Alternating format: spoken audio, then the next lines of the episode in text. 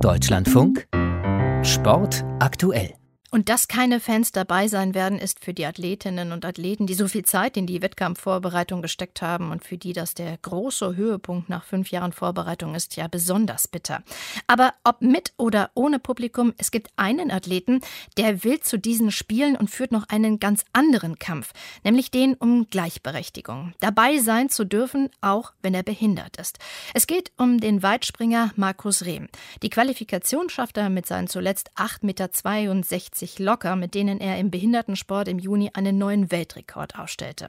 Diese Weite hat in diesem Jahr noch kein Nichtbehinderter geschafft. Dennoch muss er seinen Start juristisch erstreiten, selbst wenn er außer Konkurrenz springen will. Matthias Friebe. Ein Zeichen für Inklusion will er setzen, nachhaltig den Sport verändern. Markus Rehm will vor dem Internationalen Sportgerichtshof Kass seinen Start bei den Olympischen Spielen in Tokio erzwingen.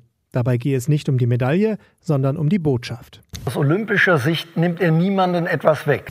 Erfährt Rehm Unterstützung durch Friedhelm Julius Beucher, den Präsidenten des Deutschen Behindertensportverbands DBS. Bei der Kaderbekanntgabe für die Paralympics erklärte er, er tritt nicht an, um einem olympischen Athleten die Medaille wegzunehmen, indem er weiterspringt.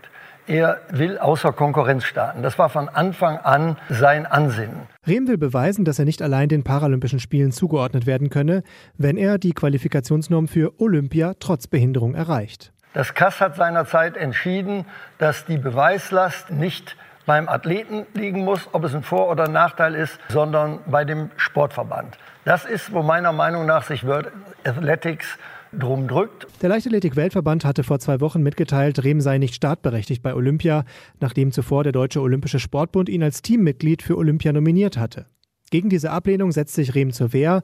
Die Ad-Hoc-Kammer des Sportgerichtshofs, die vor Olympia in Tokio schnell entscheidet, hat die Befassung des Falls aber abgelehnt. Deshalb muss das ordentliche Kassgericht in der Schweiz entscheiden.